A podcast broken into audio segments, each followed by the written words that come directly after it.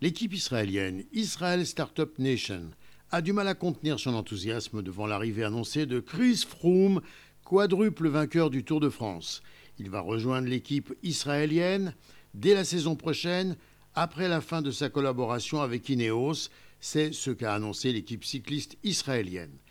L'équipe israélienne et le héros du cyclisme vont signer le 1er août prochain un contrat à long terme qui fera que Chris Froome portera désormais le maillot bleu et blanc d'ISN. Et ce, jusqu'à la fin de sa brillante carrière.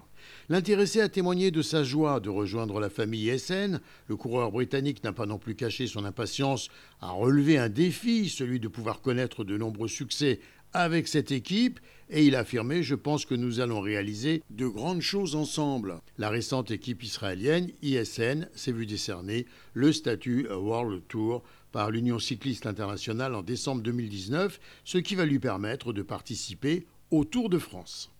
Il s'agit d'un moment historique pour le ISN et pour Israël. C'est une grande fierté pour moi sur le plan personnel, a affirmé le copropriétaire de l'équipe, Sylvain Adams. Ajoutant, nous allons bâtir une équipe solide autour de Chris afin que nous puissions atteindre notre objectif tant attendu, gagner le Tour de France.